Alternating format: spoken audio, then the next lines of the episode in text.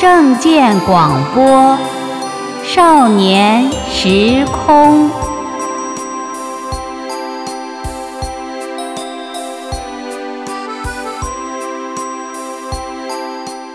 少年朋友好，我是纯子姐姐，很高兴我们又在少年时空相聚。在今天的节目中，纯子姐姐想先问少年朋友一个耐人寻味的问题：当政府的命令或法律与我们自己的良心发生冲突时，我们是应该服从命令，还是应该遵从良心？其实啊，这个问题早就应该引起我们每个人的重视和思考了。因为在现实生活中，特别是在我们中国大陆这种专制统治的国度，我们每个人都有可能要面对这个问题。而这个问题说穿了，也就是我们个人利益与道德良知之间的选择。伟大的科学家爱因斯坦在面对这个问题时是这样回答的：“他说，我相信个人应当根据他的良心行事。”即使这种行为势必要触犯国家的法律，我相信他应当这样做。即使他明明知道他会被当局判罪，他也应当如此。这种态度最符合我自己的道德感。盲目服从那些我们认为是不道德的国家法律，只会妨碍为改革这些不道德的法律而进行的斗争。第二次世界大战结束后。在纽伦堡审判法西斯战犯时，各国政府在面对这个问题时，也不约而同地站在了同样的立场。他们认为，任何人不道德的任何行为都不能借口他们是奉政府的命令行事，从而求得任何宽恕。认为道德规则应该置于任何法律之上。事实上，上级的命令和强迫虽然可能在一定程度上能够影响一个人的责任感和行为。但绝不可能完全摧毁一个人的责任感和良知。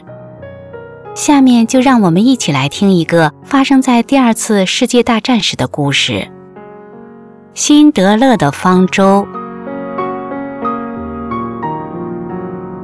奥斯卡·辛德勒是一位德国商人，也是一名德国纳粹的党员，在波兰和捷克经营军用餐具厂。在第二次世界大战时，他为了获取更大的利润，贿赂党卫军的官员，廉价雇佣犹太籍工人为他工作，可以说是一个典型的唯利是图的商人。但是，当他亲眼目睹纳粹血腥清洗犹太人居住区、侮辱、折磨、肆意杀戮犹太人的暴行之后，他的良心震颤了。从此，他开始想方设法帮助犹太人逃脱死亡的命运。辛德勒和工厂会计犹太人。伊萨克·斯特恩共同拟定了一份名单。经过周密的安排，他将一千两百多名犹太人以技术熟练的理由，成功的转移到了他在捷克布尔别兹开设的兵工厂。为了保障转移过来的所有工人的生活，他用自己的积蓄从黑市上高价购买食品给这些工人。同时，辛德勒还为了能间接的阻止战争的继续扩大，对纳粹上级的命令置若罔闻。消极怠工，除了自费从其他工厂购买炮弹以应付德军外，他自己的兵工厂从来没有生产过一发合格的炮弹。就这样，到德国宣布投降时，辛德勒已经为救助这些犹太人耗尽了他所有的积蓄。二战结束后的一九六三年，以色列政府授予了辛德勒国际艺人称号。一九七四年十月九日，辛德勒逝世，依其意愿。他被安葬于耶路撒冷。辛德勒的善行义举之所以能广为人知，是因为波兰犹太人波洛克·费夫伯格。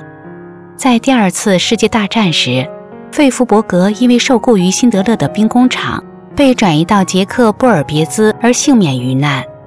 可他的父母、姐姐和许多亲人却都惨遭了纳粹的杀害。二战结束后，费夫伯格移居到了美国。开始经营皮具箱包生意，虽然生活日趋平稳安逸，但他从未忘记辛德勒对他的救命之恩。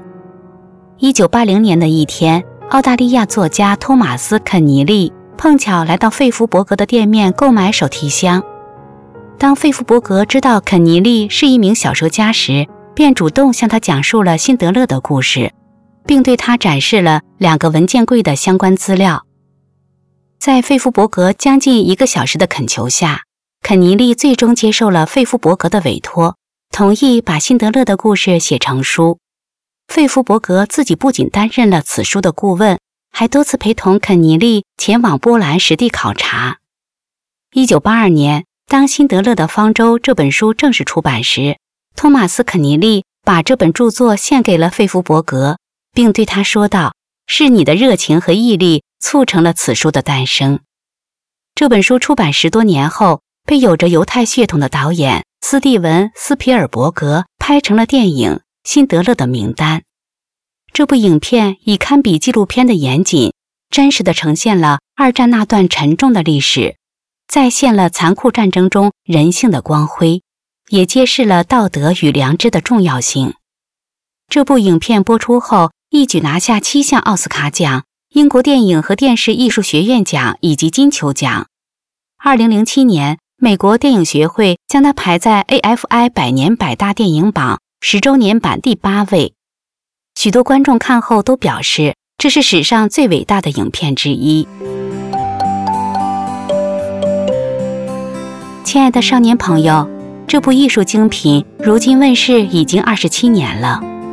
虽然纯子姐姐不知你们是否欣赏过这部影片，但不可否认，这部影片的存在无时无刻的在提醒着我们：勿忘过去，勿忘七十多年前，在战争的硝烟中，曾有一名德国纳粹党员秉持着自己的良心，不惜违背国家统帅的命令，不惜放弃个人的利益。冒着风险帮助上千名犹太人躲过了灭顶之灾，这份感天动地的事实真相，不但向世人诠释了在任何情况下人的良知才是行为的最高准则，也在启迪着当今的我们该如何去面对命令与良心的选择。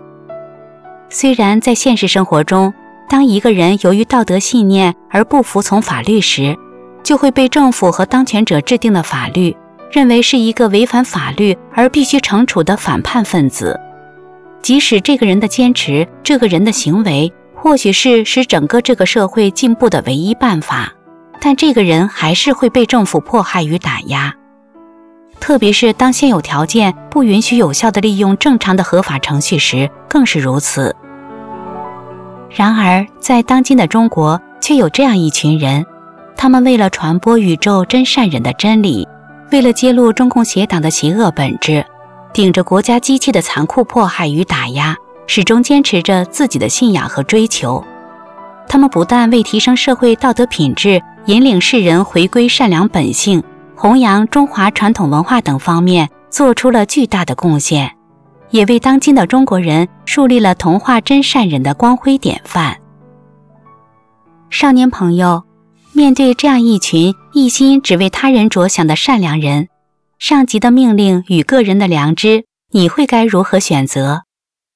人生短暂，来去匆匆，历史就像一面特殊的镜子，不但可以反映出一切，也能够记载下一切。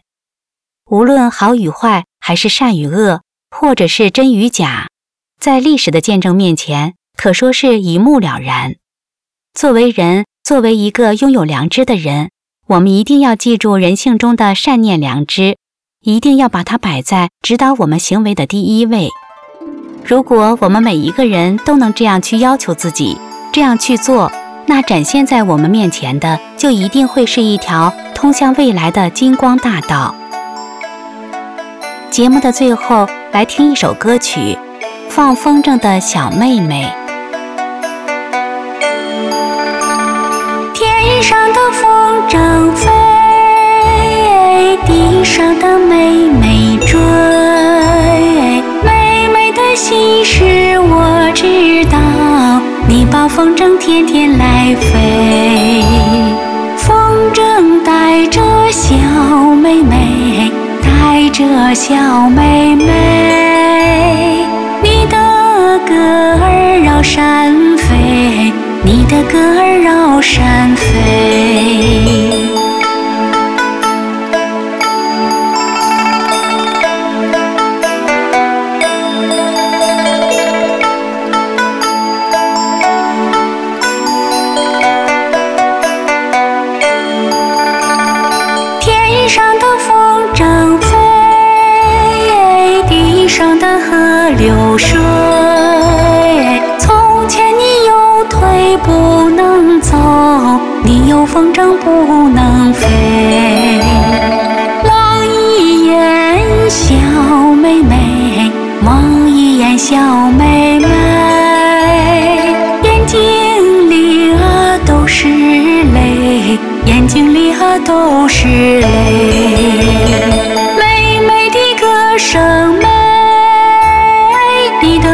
天上飞，高高的飘着真善人，你把歌儿唱给谁？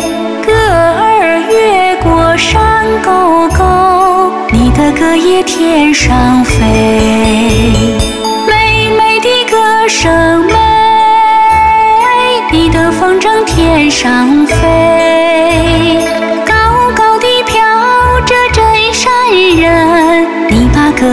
唱给谁？歌儿越过山沟沟，你的歌也天上飞，你的歌也天上飞。